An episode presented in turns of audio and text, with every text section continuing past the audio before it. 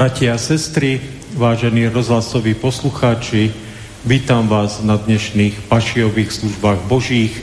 Sme 2 týždne pred Veľkou nocou, takže budeme si opäť, tak ako po iné roky, pripomínať históriu utrpenia a smrti nášho pána a spasiteľa Ježíša Krista. Nech pán sa k tomuto príbehu opäť prizná a nech nám pomôže uvedomiť si veľkosť Božej lásky, ktorá kvôli nám, aby sme mohli mať spásu, neváhala ísť na kríž. Služby Božie začneme predspevom, ktorý máme v tých našich pašiach na začiatku smrtnej nedele. Otče nebeský, stvoriteľu sveta.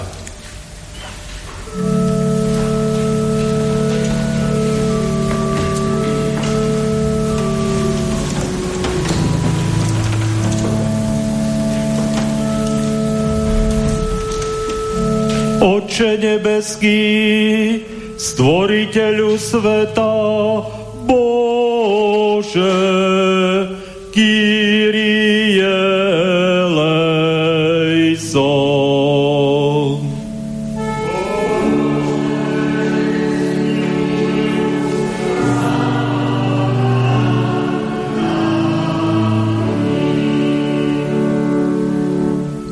Synu, Vykupiteľu sveta, Bože,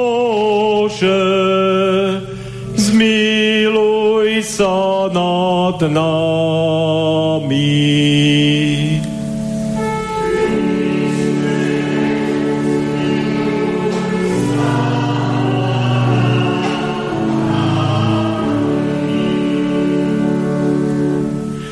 Duchu Svätý, posvetiteľu sveta, Bože, Kyrie eleison.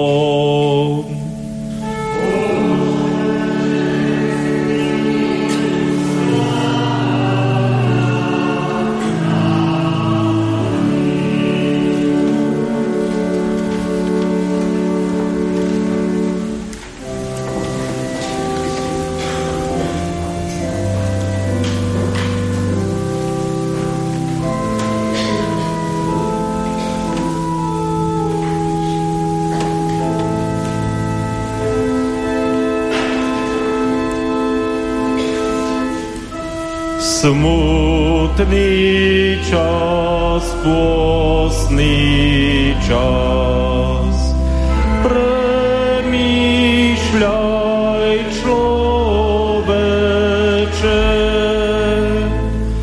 zanechaj rozkoše, obráť svoje srdce.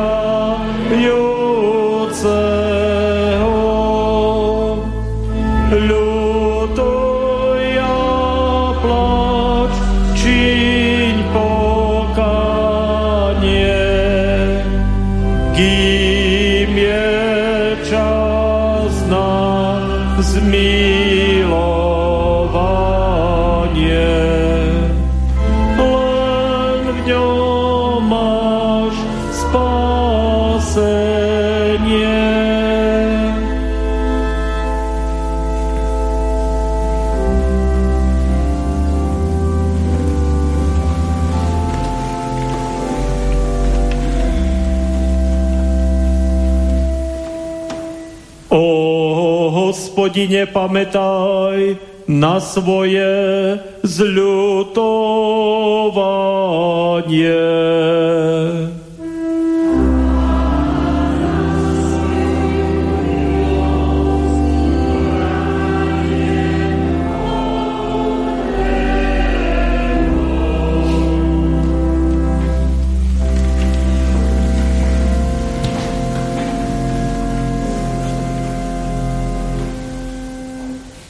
Pánu Bohu nášmu v duchu a pravde pomodlíme sa. Pane Ježiši Kriste, Spasiteľu náš, ďakujeme Ti srdečne, že si svoje sveté telo vydal na smrť a svoju drahú krv vylial pre naše vykúpenie. Prebuď, prosíme, naše srdcia k tomu, aby sme si Tvoju obeť vážili a nesmierny dar Tvojej milosti a lásky prijali.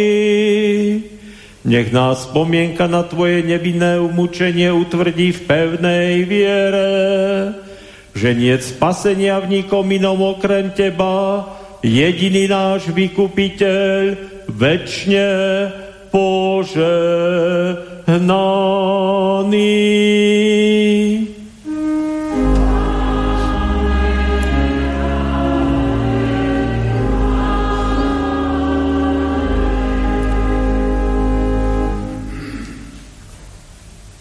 Milosť vám a pokoj od Boha nášho Otca a od Pána Ježiša Krista. Amen. Bratia a sestry, apoštol Pavel píše: Odovzdal som vám totiž predovšetkým, čo som aj sám prijal, že Kristus umrel pre naše hriechy podľa písem a bol pochovaný a v tretí deň bol skriesený podľa písem. Pán Ježiš Kristus sám hovorí: Toto všetko sa stalo, aby sa naplnili prorocké písma. A po svojom zmrtvých staní idúc s učeníkmi do mestečka, ktoré sa volalo Emausy, počnúc od Mojžiša a všetkých prorokov, vykladal im v písmach všetko, čo bolo o ňom. Počujme teda aj my svedectvo písem starej zmluvy, predpovedajúce utrpenie a smrť nášho Pána a Spasiteľa Ježiša Krista, aby sme uverili, že On je zasľúbený Mesiáš, Boží syn, ktorý mal prísť na svet, a veriac, aby sme mali život v jeho mene. V tomto tichom postnom čase chcem pri Tebe, Kriste, dlieš pre mňa kráčaš na Golgotu za hriešného ideš brieť.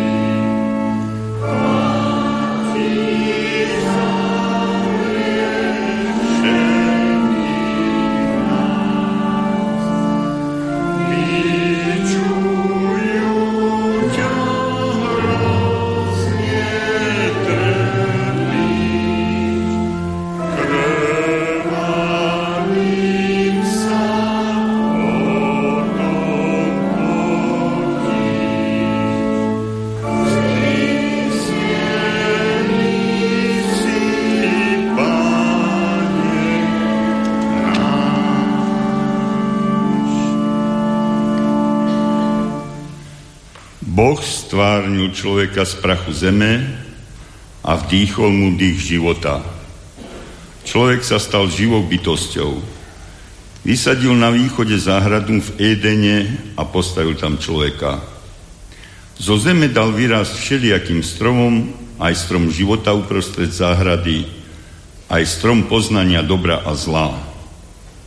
Potom rozkázal Hospodin človeku: zo všetkých stromov záhrady smieš jesť, ale zo stromu poznania nesmieš jesť, lebo v ten deň, keď budeš z neho jesť, istotne zomrieš.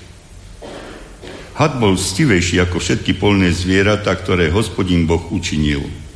Ten povedal žene: či naozaj riekol Boh, nesmiete jesť zo žiadneho rajského stromu? Žena odpovedala hadovi: z ovocia rajských stromov smieme jesť, ale o ovoci stromu, ktoré je v strede raja, Boh riekol: nejedzte z neho, ani sa ho nedotknite, aby ste nezomreli. Avšak povedal žene: vôbec nezomriete, ale Boh vie, že v ten deň, keď budete z neho jesť, otvoria sa vám oči a budete ako Boh. Budete vedieť, čo je dobro a čo zlo. Keď žena videla, že by bolo dobré jesť zo stromu, že je pre oči zvodný a lákavý na zmúdrenie, vzala z neho ovocie a jedla. Potom dala aj svojmu mužovi, ktorý bol s ňou, aj on jedol. Vtedy sa obidvom otvorili oči a spoznali, že sú nahí. Pravdivo svedčí apoštol: ako skrze neposlušnosť jedného človeka mnohí sa stali hriešnými, tak aj skrze poslušnosť jedného človeka mnohí budú ospravedlnení. Hospodin riekol Adamovi: pretože si poslúchol hlas svojej ženy a jedol si zo stromu, čo som ti zakázal, nebudeš jesť z neho. Pre teba pôda bude prekliatá. V pote tvári budeš jesť chlieb, kým sa nevrátiš do zeme, lebo z nej si vzatý, pretože si prach a do prachu sa navrátiš. Poslal ho Hospodin Boh von zo záhrady Éden. Osadil cherubov s blízkavým plamenným mečom, aby strážili cestu k stromu života. Potešujúca je zvesť apoštolovho evanjelia. Odmena za hriech je smrť, ale Božím darom milosti je večný život v Kristu Ježišovi, Pánovi našom.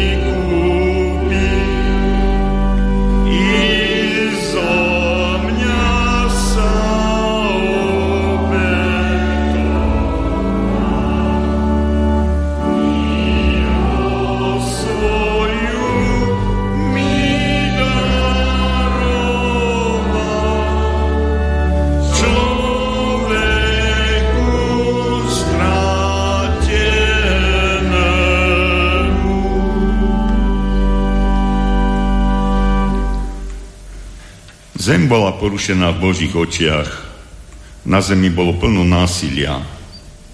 Vtedy riekol Boh Noachovi: urob si koráb, do ktorého vovedieš po páre zo všetkých živočíchov. Vojdeš do neho ty a s tebou tvoji synovia, tvoja žena a ženy tvojich synov, lebo uvediem potopu vôd na zem. Potom zavrel Hospodin za ním dvere na korábe. Koráb plával na hladine vôd. Vody pokryli všetky vysoké vrchy pod celým nebom. Pomrelo všetko, čo malo dých života v nozdrách. Zostal iba Noách a čo bolo s ním v korábe. Keď vyschli vody na zemi, vyšiel Noách a s ním jeho synovia, žena a ženy jeho synov a všetky živočíchy z korábu. Noách postavil oltár Hospodinu a obetoval spaľované obete na oltári. Za apoštolom sme uverili a vyznávame: ním zmieril zo sebou všetko, čo je na zemi, čo je v nebesiach, a priniesol pokoj v krvi jeho kríža. Boh skúšal Abraháma a riekol: vezmi svojho jediného syna Izáka, ktorého miluješ, a obetuj ho ako spaľovanú obeť na vrchu, o ktorom ti poviem. Abraham vzal drevo, naložil ho na syna Izáka, sám však vzal oheň a meč a šli vedno obaja. Izák oslovil otca Abraháma: hľa, tu je oheň i drevo, kde je však baránok na spaľovanú obeť? Na to povedal Abrahám: Boh si vyhliadne baránka na obeť, syn môj. Abraham pozdvihol oči a zbadal, že v húšti je baránok zachytený za rohy. Vzal baránka a namiesto svojho syna obetoval ho ako spaľovanú obeť. A v Evaníliu podľa Jána čítame: Ján Krstiteľ zahľadil sa na Ježiša, ktorý tade prechádzal, a povedal: aj hľa, baránok Boží. V egyptskej krajine riekol Hospodin Mojžišovi a Áronovi: poveste ľudu Izraela, vezmite baránka bez chyby a zabite ho večer na začiatku prvého mesiaca roku. Nech vezmu z jeho krvi a natrú obe dveraje a vrch dverí v tých domoch, v ktorých budú jesť. Krv bude znamením na domoch. Keď uvidím krv, prejdem popri vás a nestihne vás zhubná rana, keď budem biť egyptskú krajinu. Apoštol Ján hovorí: krv Ježiša, jeho syna, očisťuje nás od každého hriechu. Potom sa Izraelci pobrali od vrchu hor cestou k Červenému moru. Cestou ľud zmalomyselnil a hovoril proti Bohu i proti Mojžišovi. I poslal Hospodin na tento ľud ohnivé hady, a tie štípali ľud a mnoho ľudu z Izraela pomrelo. Vtedy prišiel ľud k Mojžišovi a hovoril: zhrešili sme, lebo sme hovorili proti Hospodinu a proti tebe. Pomodli sa Hospodinu, aby vzdialil od nás hady. A tak sa Mojžiš pomodlil za ľud. I riekol Hospodin Mojžišovi: zhotov si medeného hada a vylož ho na stĺp, a ak sa na neho pozrie ktokoľvek uštipnutý, ostane nažive. Evanjelista Ján píše: ako Mojžiš povýšil hada na púšti, tak musí byť povýšený aj syn človeka, aby každý veriaci mal v ňom večný život. Lebo tak Boh miloval svet, že svojho jednorodeného syna dal, aby nezahynul, ale večný život mal každý, kto verí v neho.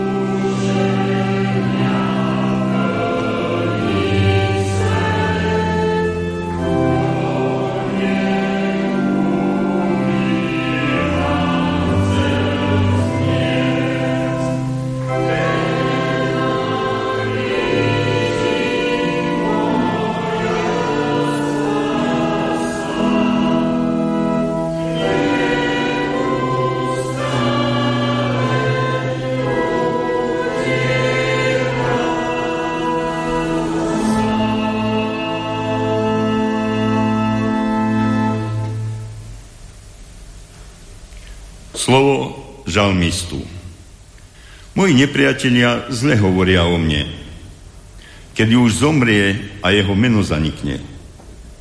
Všetci, ktorí ma nenávidia, spolu si šepocú proti mne, zmýšľajú zle o mne. Aj blízky priateľ môj, ktorému som dôveroval, ktorý jedával môj chlieb, pozdvihol petu proti mne. Slovo proroka. Počul som šepot mnohých. Hrôza zo všetkých strán. Udajte ho, udajme ho. Lež Hospodin je so mnou ako mocný hrdina, preto sa potknú moji prenasledovatelia a nič nezmôžu. Evangelista Matúš svedčí. Odvtedy hľadal Judáš vhodnú príležitosť, aby ho zradil.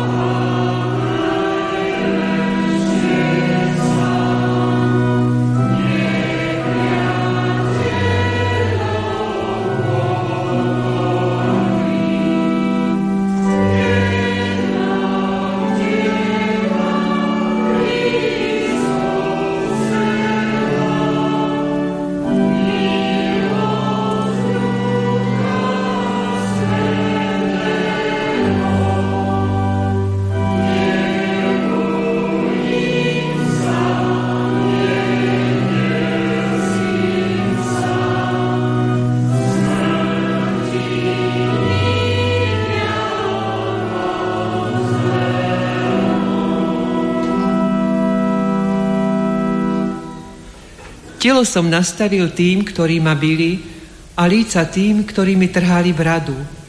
Tvár som si nekryl pred potupou a slinou. Ale Hospodin Pán mi je na pomoci. Preto som nevyšiel na posmech. Preto som si zatvrdil tvár ako kremeň a vedel som, že nebudem zahambený. Blízko je ten, čo mi priznáva právo. Kto sa odváži prieť sa so mnou?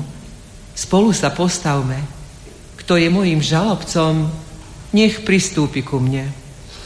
Aj hľa, Hospodin Pán mi je na pomoci. Kto ma odsúdi? U Matúša čítame. Keď žalovali na neho, nič neodpovedal.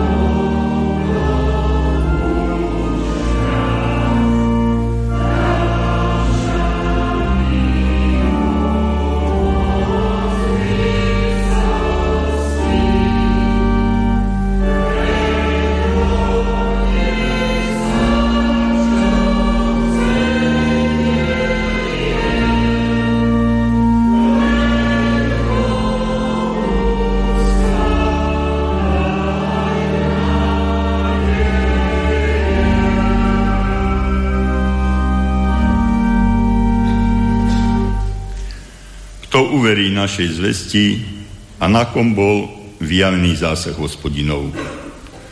Vyrástol pred nami ako výhonok a ako koreň z vyprahlej zeme. Nemal postavy ani dôstojnosti, aby sme ho obdivovali, ani výzor, aby sme po ňom túžili.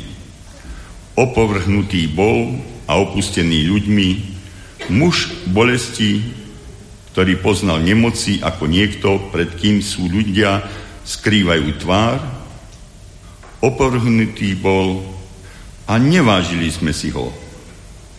Ale on niesol naše nemoci, vzal na seba naše bolesti. My sme sa nazdali, že je zasiahnutý, Bohom bitý a strápený. Ale on bol prebodnutý pre naše priestupky, zmučený pre naše neprávosti. On znášal trest za náš pokoj. Jeho jazvami sa nám dostalo uzdravenia. Apoštol Peter hovorí, na vlastnom tele vyniesol naše hriechy na drevo. Jeho krvavé rany vás uzdravili. My všetci sme blúdili ako ovce. Všetci sme chodili vlastnou cestou. Hospodin spôsobil, aby ho zasiahla neprávosť všetkých nás. Strápený pokorne trpel a neotvoril ústa ako baránok vedený na zabitie a neotvoril ústa ako ovca, ktorá umlkne pred svojimi strihačmi. Väzením a súdom bol odstránený, ale kto sa stará o jeho údel? Lebo bol vyťatý z krajiny živých, pre vinu svojho ľudu bol zbitý. Dali mu hrob s bezbožníkmi a so zločincami, keď zomrel, hoci nespáchal násilie a nebolo lsti v jeho ústach. Ale Hospodin sa zaľúbil raniť ho nemocou. Ak položil život v obeť za vinu, mal by vidieť potomstvo a dlho žiť, skrze neho zdariť sa má, čo chce Hospodin.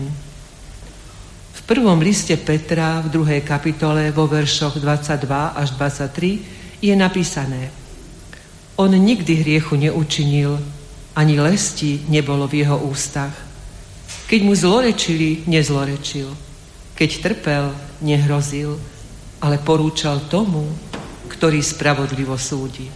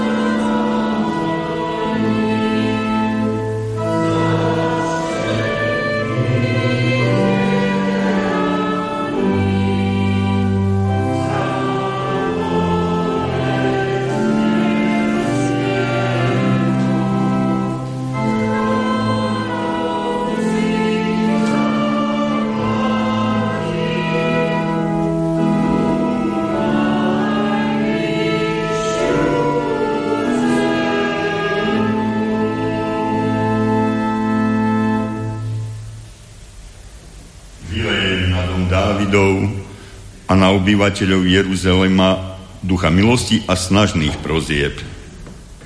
I pohľadu na mňa, ktorého prebodli. Budú nad ním nariekať, ako sa narieka nad jedináčikom, a budú nad ním trpko žialiť, ako sa žiali nad prvorodeným. V ten deň bude veľké nariekanie v Jeruzaleme. Pán Ježiš hovorí: Céry jeruzalemské, nenariekajte nado mnou, ale nariekajte radšej nad sebou a nad svojimi dietkami. Bratia a sestry, počuli sme svedectvá a predpovede starej zmluvy a porovnali ich s novozmluvnými svedectvami. Teraz si vypočujeme niekoľko správ z Evanjelií o príprave Ježišovej cesty na kríž.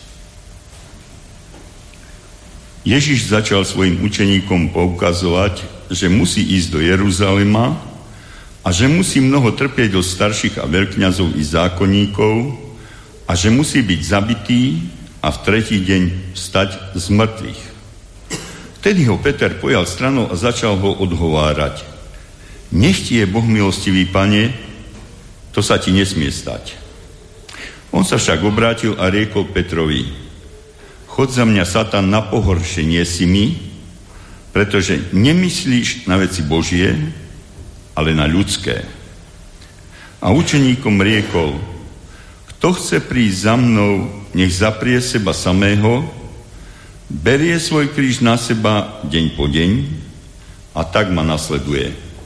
Lebo každý, kto by si chcel zachrániť život, stratí ho.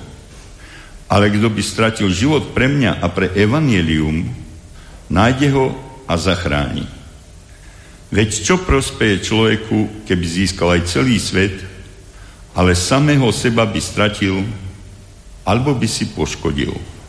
A akú náhradu dá človek za svoj život?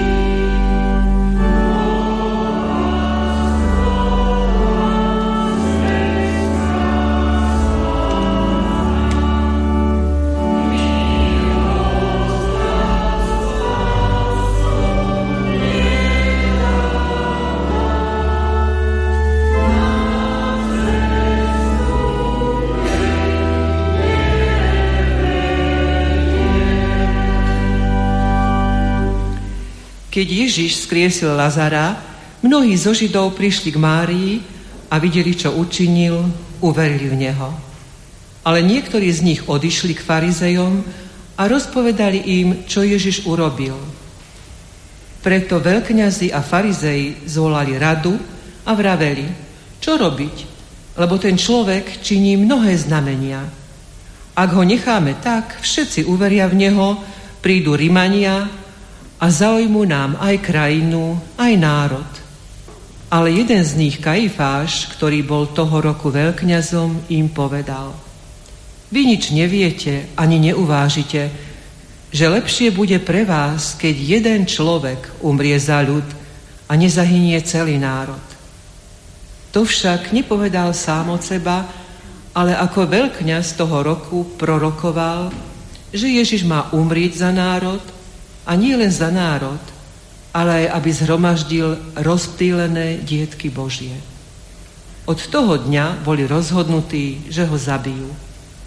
Preto Ježíš nechodil už verejne medzi Židmi, ale odišiel odtiaľ do kraja blízko púšte, do mesta menom Efraim a pobudol tam s učeníkmi. A bola blízko židovská Veľká noc a mnohí z krajiny šli pred Veľkou nocou do Jeruzalema očistiť sa. Hľadali Ježiša a stojac v chráme zhovárali sa. Čo myslíte, že by ozaj neprišiel na slávnosti?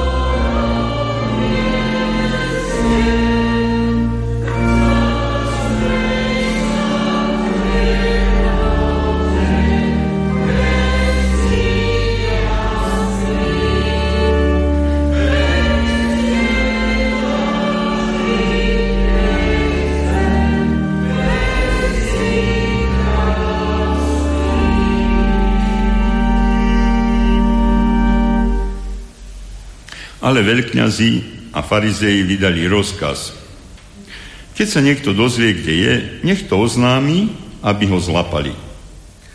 6 dní pred Veľkou nocou prišiel Ježiš do Betánie, kde býval Lazár, ktorého Boh skriesil z mŕtvych.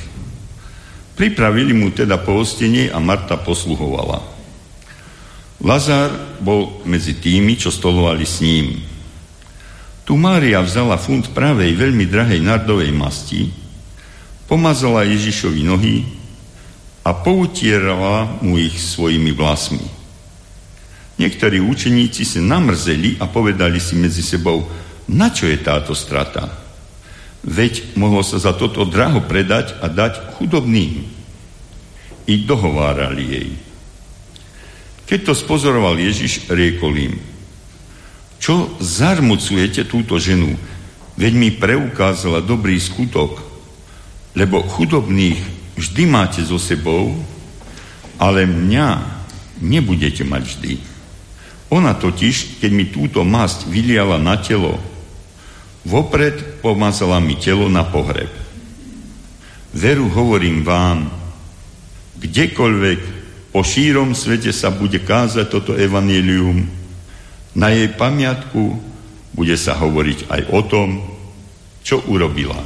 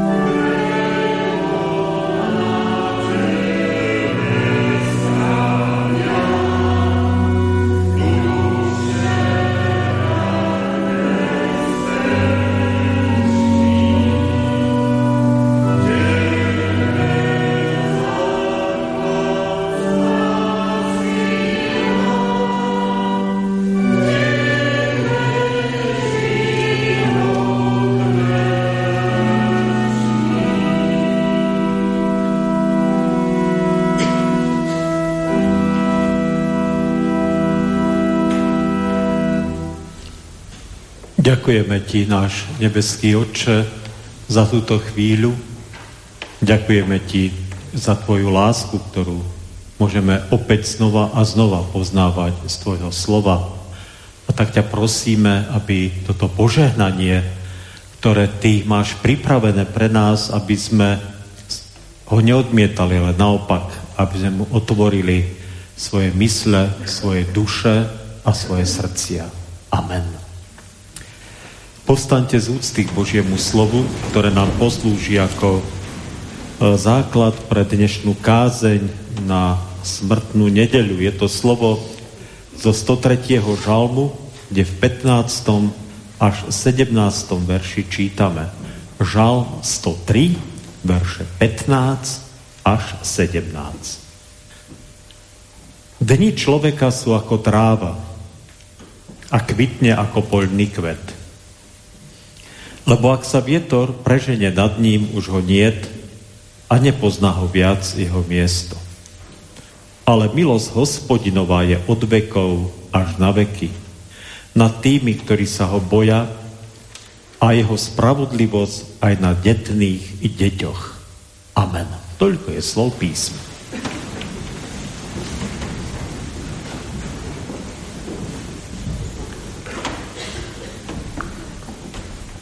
Bratia a sestry, tieto Dávidové slova, ktoré sme si teraz prečítali, môžeme poňať z viacerých pohľadov. Ten taký najčastejší a najznámejší pohľad je, ktorý nám hovorí o tom, že naozaj je pominuteľný náš život a že mali by sme teda žiť v pokore. A mali by sme žiť vo vedomí, že naše dni sú tu zrátané. A že bez ohľadu na to, či sme starí alebo mladí, príde tá chvíľa a príde ten čas, kedy sa z tohto sveta poberieme. Myslím si, že o tom často počúvame všetci, ktorí chodíme do kostola a dokonca už aj veľa ľudí, ktorí počúva teda rozhlasové bohoslúžby, či už cez slobodný vysielač, ale aj mnohé iné, ktoré sú kade-tade vysielané. A je to jedna z takých základných zvestí, ktoré vôbec my, kresťania, samozrejme máme, že hovoríme o tom, že život človeka je pominuteľný a je dobré mať veci večnosti, veci spásy, veci Božej milosti a veci vôbec s Bohom, svoje záležitosti usporiadané. Je tu však ešte aj ďalší pohľad. Možno, že ich existuje aj viac, ale nad inými som sa nerozmýšľal. Pohľad, ktorý hovorí o tom, ako častokrát sme my tu na tejto zemi tak nejako že nás dobehne nejaká nutkavá potreba riešiť niečo, čo je strašne naliehavé, strašne dôležité. A máme pocit, že musíme to za každú cenu bezpodmienečne vyriešiť, pretože sa nám zdá táto vec neodkladná. Tak uvediem teraz také nejaké príklady. Pamätám si, že keď som mal 10 rokov, v roku 1972, čo už je pomerne dosť dávno. Niektorí už dnes šediví ľudia, ako sa na nich dívam, ešte neboli ani na svete. A hrali sme v finále majstrovstiev sveta v hokeji so Sovietským zväzom. Bolo to 4 roky po okupácii. A vedeli sme, že musíme vyhrať, aby sme sa stali majstrami sveta, viete. 3 roky sa nám to nedarilo, československým hokejistom. 3 roky furt nás teda tí Sovieti proste porazili a nemohli sme ten tú zlatú medailu dosiahnuť. A bola to takou vecou národnej hrdosti ukázať, že síce vo všetkom ostatnom nás prevalcujú, ale že v tejto veci sme lepší. A viete, pamätám si, ako sme všetci utekali k televízorom, Všetko sme nechali, a teda nielen, že my deti, ale všetci, celý národ utekal k televízoru. A sme to, bolo to strašne dôležité, nám to pripadalo. Strašne dôležité. A tak sme sa na ten hokej dívali a vyhrali sme 3-2. 3-2. Neviem, či si to niekto pamätá. Farda dal posledný gól za Československo a ohromná radosť. Tichá, lebo sa nesmelo verejne nič oslavovať, ale v celom národe bola ohromná radosť, že sme vyhrali. Že aspoň takto sme ukázali, že na touto veľkou superveľmocou sme dokázali aspoň v tejto veci teda zvíťaziť a byť lepší. No, po 2 rokoch si pamätám, že keď sme sa o tom rozprávali, tak skoro nikto si to už nepamätal. Viete, to tak vyprchalo. Alebo keď si ľudia pamätali, už to prežívali bez emócií, pretože už to nebolo vôbec dôležité. To, čo sa zdalo, že je dôležité, už vôbec dôležité nebolo. Keď som bol farár v Pukanci, tak jeden môj dobrý priateľ mi pred akými si parlamentnými voľbami, už neviem, ktoré to boli, tak mi volal a mi hovorí, že je strašne dôležité povedať ľuďom tú najdôležitejšiu vec na svete. A on mi to teda naozaj veľmi naliehavo hovoril a ja som ho prerušil a hovorím, však počkaj. Hovorím, každú nedeľu hovorím ľuďom tú najdôležitejšiu vec na svete, že Ježiš je jediný spasiteľ sveta. Nemusí sa vôbec báť a vôbec sa nemusí strachovať, že by som o tom nehovoril.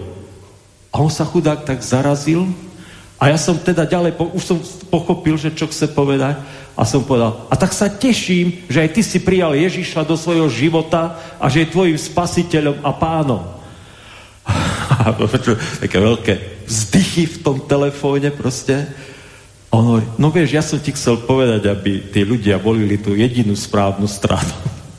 Tak mu hovorím, vieš čo, tak to vôbec ľuďom nepoviem, akú parlamentnú stranu majú voliť, ale že majú si vždy vyvoliť Ježiša, že to je to najlepšie riešenie. Chápete? Najlepšie riešenie. A viete, prečo o tom hovorím? Pretože dnes opäť tisíce kresťanov prežíva neuveriteľne dôležitú, nutkavú potrebu všetkým ľuďom oznámiť neuveriteľne dôležitú, vraj najdôležitejšiu správu dnešných dní. Že sa máme jasne vyhraniť a postaviť v tejto ukrajinskej vojne. A ja vám hovorím, že ja stojím na strane Ježiša Krista. A to je všetko. Čo chcete odo mňa viacej počuť? Niektorí ľudia považujú za dôležité bojovať proti izraelskej okupácii palestinských území, ktorá vraj už trvá 60 rokov. Druhí hovoria, že to vôbec není žiadna okupácia, len Izrael si zobral územia, ktoré mu od vekov patrili. Inými zase hovoria, že je to ruská okupácia Ukrajiny. A druhí hovoria, nie, to iba Rusi si berú územia, ktoré ústredný výbor komunistickej strany pod Chruščovovým vedením daroval Ukrajine v roku 1954.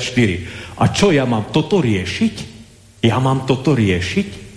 Toto je naozaj niečo, čo je až tak akutne dôležité a nevyhnutné, aby som sa ja týmto zapodieval?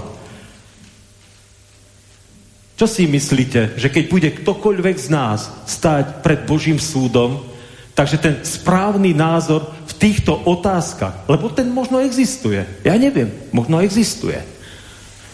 Že na toto sa nás bude ten sudca pýtať a toto bude naša stupenka do večnosti?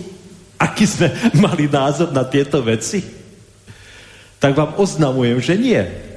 Že toto nebude naša vstupenka do Nebeského kráľovstva. Bratia a sestry, Naozaj sa nenechajte uniesť emóciami.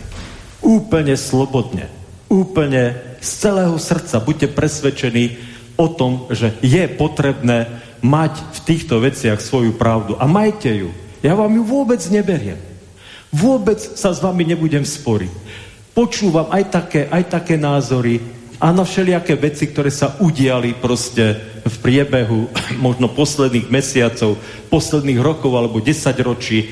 Každý má svoje sympatizuje s tým alebo oným a ja neviem, čo všetko sa tu ľudia proste prežívajú. Ale chcem, aby sme si uvedomili a chcem, aby sme naozaj vo svojom srdci jasne deklarovali, že Ježíš je jediný spasiteľ a záchranca. Jediná možnosť, ako sa z tejto pominuteľnosti, z tohto nášho pozemského tela, dostať do tej nebeskej domoviny a zaujať ten príbytok, tú nehnuteľnosť, ktorú Ježiš aj pre teba chystá v nebeskom kráľovstve. Chystá. Tam je pripravená. On to zasľúbil. Ak tomu neveríte, tak si čítajte začiatok 14. kapitoly Evangelium Jána. Že prečo Ježiš odišiel z tejto zemi do nebeského kráľovstva. Tam to Ježiš priamo deklaruje. Preto, aby som vám prichystal príbytky. Príbytky. A viete, aké Ježiš príbytky chystá? On nešvindluje, ako mnohí developeri tu na tomto svete. Všetko bude fungovať. Všetko bude tam dokonalé a perfektné. Všetko je pre teba pripravené. Ale musíš mu uveriť ako spasiteľovi. Takže toto je tá dôležitá zvesť a toto je ten dôležitý oznam. Pavel to hovorí v prvom liste Korinským v 15. kapitole. Ja častokrát v posledných dňoch a týždňoch o tomto slove rozmýšľam, pretože tak nejako, niektoré veci tak nejako začínam možno prehodnocovať trošku z takého iného uhlu pohľadu, že je telo pominuteľné, pozemské a je telo duchovné. A to viete, teológovia o tom majú rôzne výklady a ono celkom tomu aj tak nerozumieme, pretože sme ľudia tu na tejto obmedzení týmto pozemským životom, ale chcem vám povedať, že čo je dôležité, že to pozemské, pominuteľné telo zomrie a je to vlastne prirovnané k nejakému zrnu, ktoré potom proste pustí korene, sklíči a vyrastie. To duchovné telo, to je obraz, samozrejme, to je obraz toho dokonalého, toho nepominuteľného, toho už nepoškvrneného, toho dokonalého tela, ktoré každý jeden z nás dostane. Presne ako to bude vyzerať, to nikto z nás nevie. To nikto nepopíše, ani ten najmúdrejší a najinteligentnejší vedec na tomto svete. Ale isté je, že tá večnosť je pre nás pripravená. Že táto večnosť je nám ponúkaná ako na podnose. Príjmi Ježiša. Dni človeka sú ako tráva. Raší, vyhukne, potom uschne a všetko sa pomíne na tomto zemi. Ale ak si prijal Ježiša, tak znovu povstaneš k novému duchovnému životu. A toto nakoniec sa ukáže ako jedine dôležité, ako jediné, čo má cenu, čo má zmysel a čomu sa oplatilo na tomto svete venovať. Okrem lásky a milosrdenstva k blížnemu, ktorý sme vždy povinni preukázať všetkým, ktorí túto pomoc a toto milosrdenstvo potrebujú. Tak, bratia a sestry, nezabúdajte na to, že to, čo sa vám v tejto chvíli, a to samozrejme sú aj drobné rodinné záležitosti môžu byť, zdá, že je to strašne dôležité. A že to musíte urobiť, alebo to musíte mať. Tak to môžete kľudne prehodnotiť, ja neviem, možno áno, hej? Ale možno, že sa za mesiac alebo za rok ukáže, že to vôbec až také dôležité nebolo. Ale ak nebudeš mať Ježiša, ak on nebude tvojim kráľom a pánom, ak tá jeho obeť nebude obeťou aj za tvoje hriechy, A tá sa stane len vtedy, keď tomu uveríš a tú Božiu milosť príjmeš, tak všetko ostatné neobstojí. Zhorí alebo uschne, ako tá poľná tráva. Amen. Pomodlíme sa. Vďaka ti, Pane, za to, že ty si, a vďaka ti, Pane, za to, že môžeme kráčať v tvojich šľapajách. Ďakujeme ti za tie nádherné svedectvá starej zmluvy, ktoré svedčia o tom, že ty si bol ochotný trpieť a zomrieť za naše hriechy, že ty si celý ten plán vymyslel na spásu a záchranu mňa, hriešného človeka. Ty, veľký, všemohúci Boh. A tak ti ďakujem, Pane, že takto v tom singulári, v tom jednotnom čísle si to môže povedať ktokoľvek, každý jeden z nás. Každý jeden z nás. Pretože myslíš na každého jedného z nás, každého jedného z nás miluješ a chceš zachrániť. A tak ti ďakujem, Pane, za to. Chcem ťa ale, Pane, prosiť samozrejme aj za veci tohto sveta, za to, aby sme nestrácali zo svojho srdca lásku, súcit a milosrdenstvo, pretože tí ľudia, ktorí utekajú z Ukrajiny, a sú mnohí, ktorí naozaj potrebujú našu pomoc, a tak nedaj, Pane, aby nás opantal možno hnev, alebo možno aj taká nejaká zášť, že na úkor týchto ľudí, možno niektorí naši ľudia nedostávajú to, čo by mali dostať, alebo to, čo si myslia, že by mali dostať. Nedaj, Pane, aby zatemnila naše srdcia nejaká zloba alebo zášť. Ale daj nám, Pane, aby súcit a milosrdenstvo k tým, ktorí o všetko prišli a museli odísť zo svojej vlasti, aby zostalo v nás, pretože ty si to tak želáš a ty si to tak praješ, aby sme boli otvorení tým, ktorí sú cudzinci a tí, ktorí potrebujú pomoc. Ale samozrejme, Pane, daj nám aj to, aby sme mali múdru vládu, ktorá dokáže riešiť problémy nie len týchto, ktorí prichádzajú, ale aj tých, ktorí tu žijú a ktorí naozaj možno potrebujú, aby sa im dostalo včas lekárskeho ošetrenia, aby teda oni sa neucitli v nejakej núdzi, ktorá ich pripraví o strechu nad hlavou. Prosím ťa teda, Pane, o múdrosť, o súcit na všetkých stranách a aj o porozumenie. Požehnaj si, Pane, náš cirkevný zbor, požehnaj si našu cirkev, požehnaj si náš národ, požehnaj si všetkých trpiacich. Daj, aby tá vojna na východe skončila, čím skôr, aby to utrpenie naozaj už dlho netrvalo. Prosíme ťa, Pane, o to, aby si dal pokoj a mier do ľudských srdc, aby si vyhnal diabla preč a aby si ty vládol a panoval nad týmto svetom. A ešte tak ťa chcem prosiť za rodinu, ktorá v tomto týždni vyprevadila svojho drahého a milovaného manžela, otca a starého otca Ondreja Jadnečku. Ty vieš, Pane, ako nakoniec takýto zármutok a bolesť nad smrťou blízkeho človeka zatieni nakoniec všetko ostatné. Ty vieš, koľko museli prežiť v poslednom období aj oni s ním pri jeho chorobe a pri tom utrpení, ktorým prešiel. Tak ťa prosím teda o požehnanie pre túto rodinu, o to poznanie, že ty môžeš byť im nápomocný, že ty môžeš byť ich súčasťou a že ty môžeš byť posilou aj v tomto ťažkom a boľavom období ich života.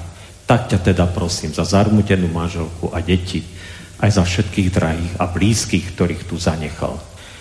Nech je oslávené a zvelebené od nás tvoje sveté meno, keď ešte k tebe takto všetci spolu voláme. Otče náš, ktorý si v nebesiach, posväť sa meno tvoje, príď kráľovstvo tvoje, buď vôľa tvoja, ako v nebi, tak i na zemi. Chlieb náš každodenný daj nám dnes a odpust nám viny naše, ako aj my odpúšťame viníkom svojim. I neuvoď nás do pokušenia, ale zbav nás zlého. Lebo tvoje je kráľovstvo, i moc, i sláva na veky. Sláva Bohu, Otcu, i Synu, i Duchu Svetému, ako bola na počiatku, i teraz, i vždycky, i na veky vekov. Amen. Bratia a sestry, okrem toho, že budeme v priebehu týždňa mať tie pravidelné naše aktivity, či už v pondelok nácvik spevokolu, vo štvrtok biblickú hodinu, v piatok prípravu konfirmandov, dorast a stretnutie rodín, tak chcem vás pozvať na ešte jednu brigádu, ktorú ale tentokrát to neorganizujeme teda my ako cirkevný zbor, ale občianska rada radvanská, tak hlavne vás, ktorí bývate možno v Radvani, bude v sobotu od 14. hodine bude brigáda tu na v parku a takisto sa bude čistiť aj potok Malachovský, ktorý teda tečie popri parku. Myslím si, že by to bolo také dobré gesto, keby sme ukázali, že aj my sme súčasťou teda tejto komunity, že tu žijeme a že sa chceme zapojiť aj teda do takejto aktivity, ktorú robia naši spoluobčania tu na Radvani. Takže kto môže v sobotu o 14. hodine. Tu sa stretneme na parkovisku pred našou farou a budeme teda robiť to, čo bude potrebné, teda aby ten park mohol byť v poriadku a mohol byť čistý. Táto záverečná liturgia, priznám sa, že vždy sa to musím aj ja na to zadívať, ako to je počas tých paší, keďže to je teda také neobvyklé. Takže teraz po požehnaní zaspievame prvý verš piesne Chcem ťa milovať moja sila, potom bude nasledovať Áronovské požehnanie a potom teda spev na východ. Tieto pašijové služby Božie budú aj dnes pokračovať chválami, na ktoré ste srdečne pozvaní. Príjmite požehnanie. Pokoj Boží, ktorý prevyšuje každý rozum, ten nech hájí a ostríha srdcia i mysle všetkých vás. V Kristu Ježiši, Pánovi našom, požehnanom od teraz až na veky vekov. Amen.